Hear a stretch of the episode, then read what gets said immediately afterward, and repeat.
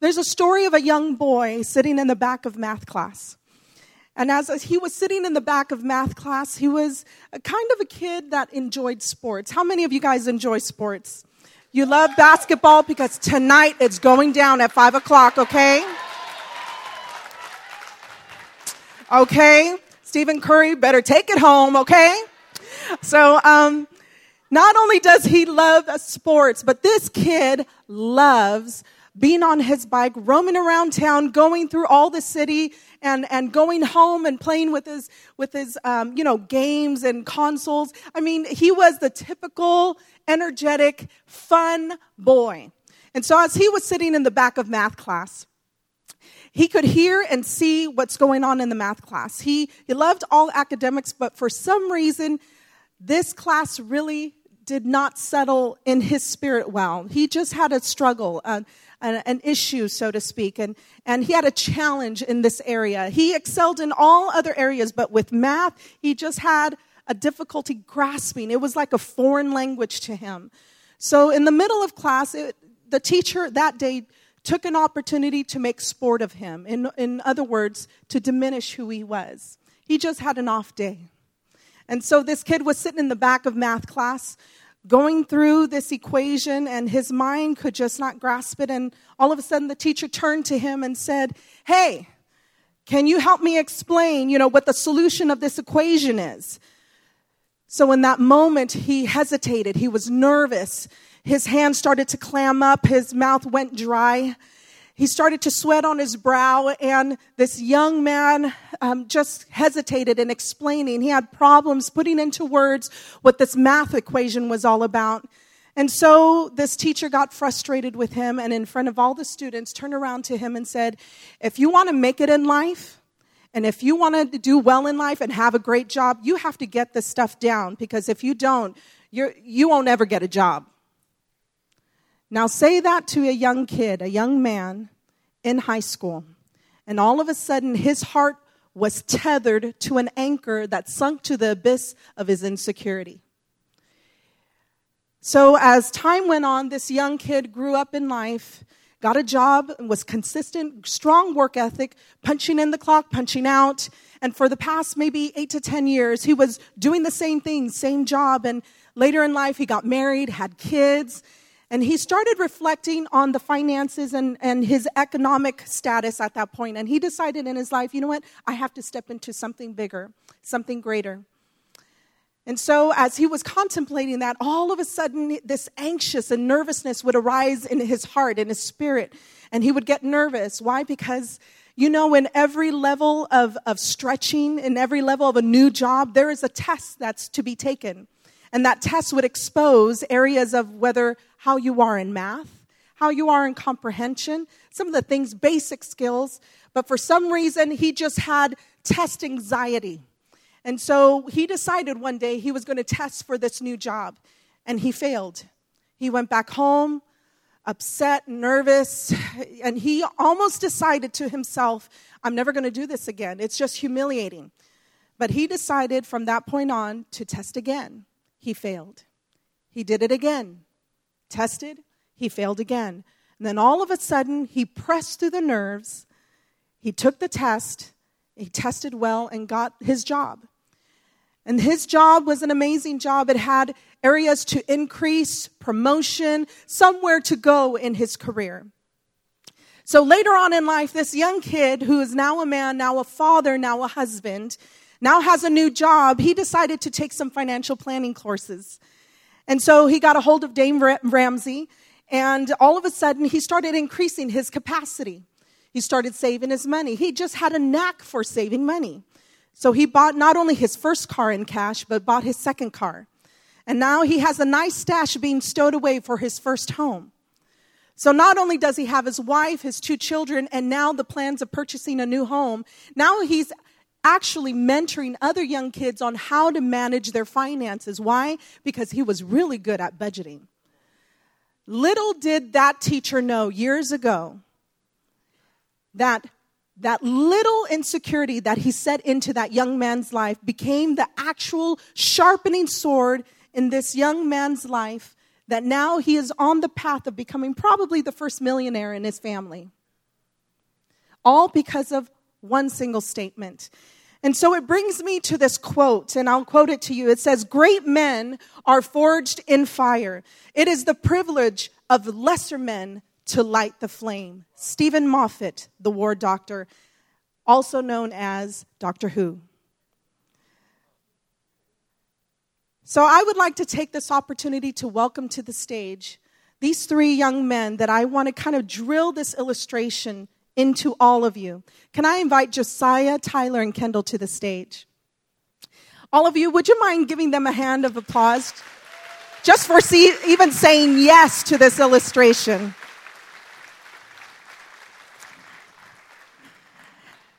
You see, in every mom and dad's world, when they come together, get married, in the hopes of um, planning a family, the kingdom principle is this, is that when you have a child, when you have a son or a daughter, all of a sudden, you bring home, you know, this little boy. But before I even begin there, can you just think with me, with every father in the house, you don't start off a man, you start off as a young boy. So, mom and dad receive their son, they bring him home, they raise him, and they get to know their son being raised in their house. They begin to see the kind of young man that he will become just by observing his personality, just by um, seeing how energetic he is, just by the way he plays outside, by the way he reads his books, whether he's going to be creative or he's going to be good in certain areas. And so it takes the, the wisdom and the heart of a parent, mom and dad, to come alongside and they begin to pour their energy, their efforts, their time into their son. So, as their son is growing up before their eyes, you could see how God's image, even in the beginning of creation, how the image of God is bestowed upon the son. And then all of a sudden, that son begins to reflect the creative power of God. And then as Josiah gets to grow up in his parents' house, he becomes like Tyler. And as Tyler is about maybe middle school and graduating into high school, Tyler already has, like every other young man his age, being uh, raised in his parents' home. He gets to grow into his life experiences. Whether good or bad, he begins to distinguish who he, he is as a young man. And it's the guidance and the wisdom of mom and dad to guide him and to help navigate life for him. Why? Because they're beginning to hone in on his abilities, hone in on the kind of man he will be. So as a young man, as Tyler, he gets the privilege of growing up and growing up into the kind of man that Kendall is. He's already a young adult. He's already has his mind made up. He already has his personality intact, his identity, and all that he practiced being a young kid, being a middle school in, in his family's house. Now he's beginning to practice his destiny. He's beginning to walk out what he's learned in mom and dad's house. Thank you, young men. You may be seated.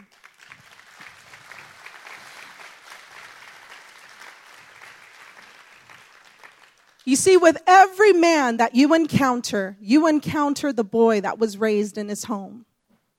You encounter that young kid, all of his experiences, all of his fears, all of his successes and they become the men and the fathers that they are. And so I want you to write down this first statement God chooses his men to walk through a process, he chooses. God chooses his men to walk through a process he chooses.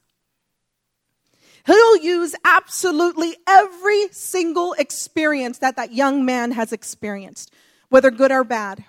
Whether there were high highs of successes, whether there were traumatic experiences, God will make those experiences work for a man and force them for the good of man. He will not leave you abandoned, young man.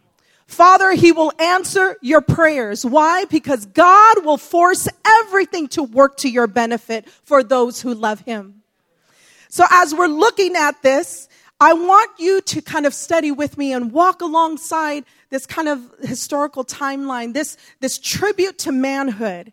Through the life that we can learn from, which is through young King David being anointed as king and now sitting in front of his God with all of the news that he's getting ready to be downloaded with. Let's look at 2 Samuel chapter 7, verses 8 through 9, 12 through 16, and 18 through 19. If you don't have your Bibles, the scriptures will be right behind me and you could read along with me, okay? And so it says here, and I'll explain it to you. It says here, You must tell my servant David, this is what the Lord all powerful says. I took you from the pasture, in the backwoods, in the fields, from tending the sheep, and I made you a leader of my people Israel. I have been with you everywhere you have gone and have defeated your enemies for you. I will make you as famous as any of the great people on the earth. And when you die and you are buried with your ancestors, I will make you one of your sons. I will make one of your sons to be the next king and I will set up his kingdom, and he will build a house, a church, a temple for me. And I will let his kingdom rule always. I will be his father, and he will be my son. And then King David, overwhelmed, he went in and he sat in front of the Lord. And David said, Lord God, who am I? What? My family? Why did you bring me to this point? But even this, it's not enough for you. You just went overboard. You have also made promises about my future family. This is extraordinary, Lord God. Here is King David in shock and in awe, sitting now in front of the presence of the Lord and saying, Oh my gosh, how did I get to this point? How did I get here that you would choose me? From the other side of the tracks, you had all kinds of capable men, but you chose me. And here I am sitting in front of you. Here I am hearing all of what you will do with my family. It's enough that you placed me as king. It was enough that you chose me, but you decided to bless my kids, my grandkids, my great grandkids. I am shocked. I'm overwhelmed. And here, this is what you see the heart of David going through. He is overwhelmed by the blessing of God. And then he's thinking, God, that you would even put me in the history books for people to study about me. I'm just overwhelmed. And so, just like David, let me explain the three phases of king's men. I want you to write this down. And women, begin to study your men. This is what God does and God ordains. Number one, God chooses a man. God chooses a man. He always chooses his man. And we're going to look at this. 1 Samuel chapter 16, verses 7, 11, and 13. It says here, But the Lord said to Samuel, Don't look at how handsome Eliab is. This is David's brother. Or how tall he is, because I have not chosen him. God does not see the same way people see. People look at the outside of a person. We look at the requirements of what it looks like to be a king. But the Lord looks at the heart. And then he asked Jesse, Are these all the sons you have? And then he asked Jesse, Are these all the sons you have? And Jesse answered, This is David's father. I still have the youngest son. Well, he is out taking care of the sheep, out in the field, out in the backwoods, out on yonder. And Samuel said, Well, send for him. Let me tell you, your brothers, your sons, we will not sit down and eat until David comes. And so when David arrived, Samuel took the container of oil and poured it on Jesse's youngest son to appoint him in front of his brothers. Repeat after me in front of his brothers. From that day on, the Lord's Spirit worked in David, and Samuel then went back to Ramah. And the scriptures doesn't tell you this, but this is what happens afterwards with David. David went back to his sheep. Notice where God was looking. Notice the gaze of God. You see, Samuel went to anoint what he thought was a king. Samuel went with the cruse of oil to go and anoint what he perceived, what the Israelites wanted as a king, because he thought it worked the first time, but it didn't work for them. You see, he, they tried it the Israelites' way. You see, King Saul at the time, they chose King Saul because he looked the part, he acted the part, he spoke well, and he had that stature, that demeanor about him. He just looked very presidential, so to speak. But you see, at the end of King Saul's life, he had no heart for God, no integrity, no honor. He looked the part all right, but he didn't act the part. But you see, God was looking in places that every other man would overlook, and it was out in the pasture, out in the fields. Some of you clocking in, clocking out. He wasn't looking at the high rise building. He wasn't looking at the CEO. He wasn't looking at the person in the front of the line, had the abilities, had the really cool hairdo. He wasn't looking at that. He wasn't looking at the pedigree, whether he graduated from Yale or Stanford. He wasn't looking there. You know where he was looking? He was looking out in the pasture in the field. And here God was looking all around while Samuel instantly looked at David's brothers and they looked the part. They had the fancy hairdos, the fancy clothes. They were in the army. They looked absolutely tall and handsome, but in their hearts, God saw something way beyond that Samuel couldn't see. But you see, with King, with little David out in, in the fields, just tending sheep, looking after the sheep, David had a lot of time on, on his hands. He was battling bears and lions and tigers. Just kidding. Um, and so you're, you're beginning to see what God sees. And God was teaching Samuel, this is what I pick and choose as my king. And as we look in the scriptures, we begin to see Samuel begin to take the cruse of oil. And it says that he sat uh, David in front of his brothers and began to pour the oil over David. Now, if you can just get a glimpse of what God was looking at, he bypassed the first brother. Why? He just thought too well, too into himself, too into his looks, he pa- bypassed the second brother because he just thought too, too much of himself. He thought he could talk in, himself into situations and then talk himself out of situations. And God didn't look at that. God didn't anoint that. He even bypassed the third brother. Well, he, he seems like a good guy, and, but he was too much into his status, too much into his pedigree, too much into being with the Joneses, so to speak, and trying to keep up with the Joneses, so to speak. So he bypassed those brothers and went and anointed David, who he didn't even know what he had. He didn't know what was in his mind. He didn't know the potential that he had. And God said, you know what? I'm going to bypass all of them and I'm going to anoint this kid because he will give me honor.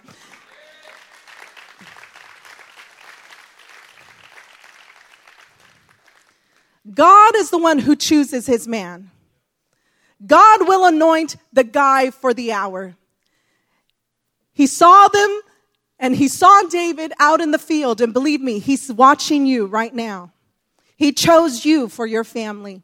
He chose you for your son and daughter. He chose you for his, for the wife that you have right now. He chose you. Don't ever diminish your role. Don't ever diminish where you are. Don't ever diminish, young man, father, don't ever diminish the calling of God on your life because he is working something for your good. But David, he doesn't know what he has. And the thing is, sometimes not thinking too much about yourself can open so many opportunities and doors. And that's exactly what David did. Number two, I want you to write down God develops a worshiper in every man he chooses. God develops a worshiper in every man he chooses. 2 Samuel chapter 6 verses 13 through 15. It says, when the men carrying the ark of the Lord had walked six steps, David sacrificed a bull and a fat calf.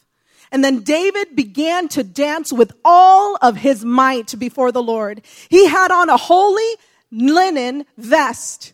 And David and all of the Israelites shouted with joy and blew the trumpets as they brought the ark of the Lord to the city. It was an incredible time in the life of King David to actually usher in the presence of the Lord into the city of Jerusalem, the city of David. And here he was with the white linen robe, dancing with all of his gusto and might, with all of his vigor, with all of his intention, with all of his passion. He was not ashamed to go in front of the armies, in front of the Navy, in front of the Marines to give praise to God. Why? Because that's what who King David was. He had no pretense about him. He loved to worship his God. Why? It was, it was honed in. It was exercised. It was practice out in the field. Under the shade tree when he was watching the sheep, he had all kinds of time in his hands. And so even though David was out in the field, being the only guy in the boy band of his personal choosing, he would begin to strum his musical instrument, I call it his ancient guitar, so to speak, sitting there, penning words, communicating with God, and begin to sing to him. And he would sing, Falling in Love with Jesus. Falling in love with Jesus. Falling in love with Jesus was the best thing I've ever, ever done. But you see, later in life, he got married. He had his first wife, his little hot love. And then he would start writing songs like, Lost without you, can't help myself. How does it feel to know that I love you, baby? And so, David, being the instrumentalist that he was, he would begin to sing these songs and he would use music and begin to shape the words behind his intention. And later on in life, when all of a sudden he was in the castle and King Saul was throwing javelins and arrows at him. Why? Because he hated David. He knew he was out of the kingdom of God. And he wanted to destroy David as soon as possible. So David was on the run. He started hiding in caves. And then all of a sudden, David would find himself in the cave, alone, betrayed by his spiritual father that he wanted so desperately for him to love. And then he began to sing songs like, Unbreak my heart, say you love me again. And later down in life, King David would find himself, he messed up with a woman called Bathsheba. Frustrated at himself, couldn't experience the presence of God anywhere. And then all of a sudden, he would pen these songs and would use the words to communicate to God. When can I see you again? When can my heart beat again? You see, it's through the words that God was moved in his heart to come close to his son, which was King David.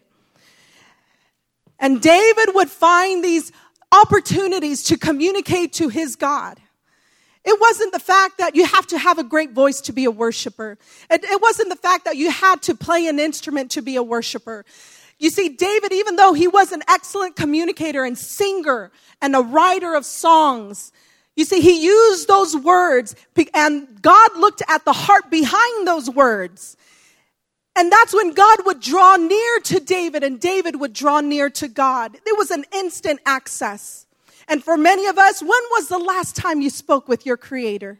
When was the last time you even raised your hands in worship and unabandoned, unashamed begin to communicate with the creator of the universe where you are in life right now? You see, God always intended for us to follow the pattern of David. And he wants his sons today, the fathers and the generation of today, begin to communicate with his sons and daughters now to communicate back to God. There are many of you that have not even opened your lips, written a word, written a card, with the hard intention of even communicating the love of the Father to the people around you. And here God is desperately wanting to connect with you. God wants to develop a heart of a worshiper in every man that he chooses. And so, point number three, I want you to write this down. God transforms his man into the man he sees. 2 Samuel chapter 8, verses 14 through 15. It says this The Lord gave David, King David, victory everywhere he went. And David was king over all Israel, and he did what was fair and right for all of his people. You see, in the experience of King David, he was anointed at the age of 16 in front of all his brothers. Did you know by the time he assumed the kingdom of, of Israel, when he became king, it was at the age of 30? 14 years in struggle, in conflict, on the run from his enemies, fighting wars, running from King Saul. And then here, thir- like 14 years later, he becomes king and he rules for 40 years. You see, those 40 years that he ruled would not have happened without the 14 years that he was on the run. You see, during that time in the desert, God was cutting away the bitterness in his heart. You see, God was cutting away the feelings of lust, the feelings of, of anguish, the feelings of bitterness and hatred, the feelings of unforgiveness. God was dealing with David before he even assumed the throne for 14 years, cutting away every single thing that would be a hindrance to his reign, a hindrance to his kingdom. And so those 40 years, that we see him ruling, that's when he received the promise of God saying, you know what? I'm going to bless you. I'm going to bless your children. I'm going to bless your grandchildren, your great grandchildren, and your inheritance will be so large that you won't even begin to contain it. You see, that's our God, and He's your God. And for every father in this house, whatever you're walking through, whatever God is dealing with you, in your life, He's just cutting away, He's just sharpening. You feel like He hasn't even heard your prayers. But God is cutting away that attitude, that anger issue, that disrespect. Maybe you weren't nice to your spouse. Maybe you weren't nice to your ex spouse. Maybe for some of you, you just have deep wounds of hurt from, from being a son in your father and mother's home. And I'm here to tell you that God can cut away and remove those things in order for you to be free, untethered to an anchor of, of a sea of insecurity. God can do all of those things in a young man's life, in a father's life. And for many of you that are fathers now, older sons, you could see the best days are still yet ahead of you. Fellowship it was a man being formed in the fire.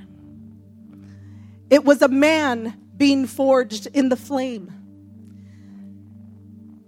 We always want the easy way, but many of us, we need to understand that everything that's worthwhile in life, it's always uphill. It's going to be effort. It's going to be a little sweat and tears. It's going to take great energy. And just like the quote says, Great men are forged in fire, and it is the privilege of lesser men to light the flame. My prophetic word to you, all of you men of Fellowship Church, and all of the men that are guests here today, let's not run away from the fire anymore. Let's not run away from the flame. Many of you have been forged in it, and you can testify to the goodness of God. You're on the other side of that fire, that flame that pit, whatever that is. But yet, there's still a group of you that are in need of staying the course. You keep abandoning the job, you keep abandoning the road, you keep abandoning your mission, you keep um, AWOLing, so to speak. And God doesn't want you to AWOL anymore. He needs for you to be all in because He's not done with you yet. So, for the sake of your sons and daughters stay the course. For the sake of your wives right now, stay the course. For the sake of Fellowship Church and the kingdom of God, stay the course. Thank you for being great sons. Thank you for being the great men. Thank you for being a father for those of us who never had one.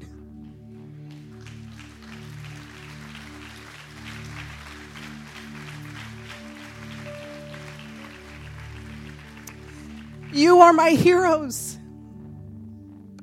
May you be strengthened as sons and may you raise them well. And you begin to pass on the baton for the next generation. Why? Because that's your promise. You have every right to live the abundant life and don't let the enemy take it away from you. May God be with you. And may you have the most fantastic, amazing, exuberant, incredible Father's Day ever. May God bless you on behalf of Fellowship Church.